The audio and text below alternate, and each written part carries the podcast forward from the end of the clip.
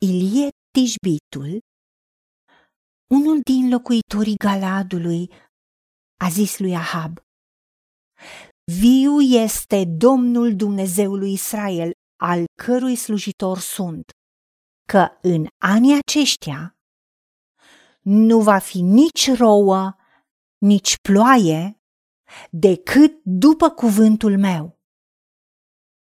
Și cuvântul Domnului a vorbit lui Ilie cu aceste vorbe.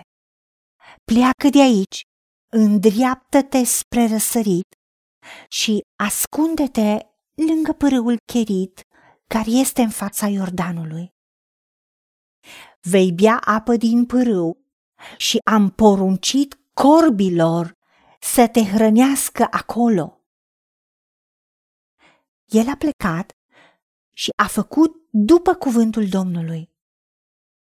S-a dus și s-a așezat lângă pârâul Cherit, care era în fața Iordanului. Corbii îi aduceau pâine și carne dimineața și pâine și carne seara și bea apă din pârâu. Dar după câteva vreme, pârâul a secat, căci nu căzuse ploaie în țară. Doamne, Tată, vedem cât de puternic este cuvântul rostit din partea ta, care este în credința că tu ce spui poți să și împlinești. Și îndrăzneala pe care a avut-o Ilie să spună nu va fi nici ro, nici ploaie, decât după cuvântul meu. Doamne, ajută-ne să înțelegem puterea cuvântului. Tu ai spus că viața și moartea stau în puterea limbii și oricine o iubește îi va mânca roadele. Tu ai spus că dacă noi decidem și decretăm un lucru, va fi stabilit, pentru că așa cum ești tu, suntem și noi în lumea aceasta. Tu ai creat universul chemând lucrurile în ființă.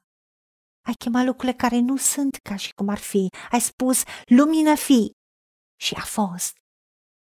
Pentru că tu ce zici se face și ce poruncești tu ia ființă.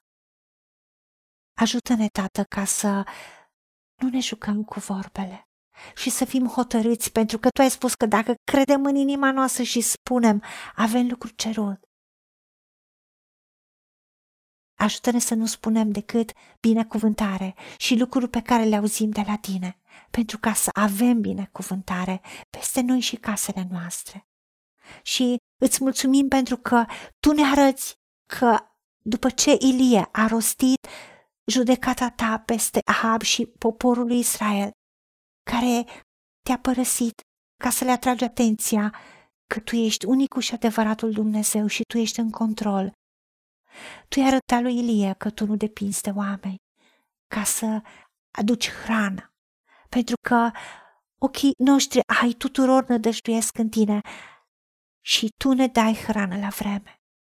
Tu îți deschizi mâna și ne saturi după dorință pe noi și toți ce avem viață din tine. Ajută-ne, Tată, să ne încredem în tine.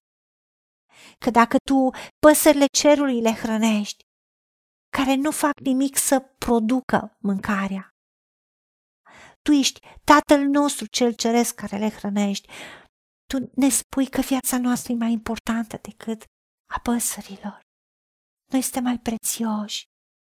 Și așa cum tu ai hrănit cu pâine, cu apă, cu carne, o perioadă lungă pe Ilie, tu vei îngriji de toate nevoile noastre, după bogățiile harului tău în slavă în Iisus Hristos pentru că suntem prețioși în ochii tăi.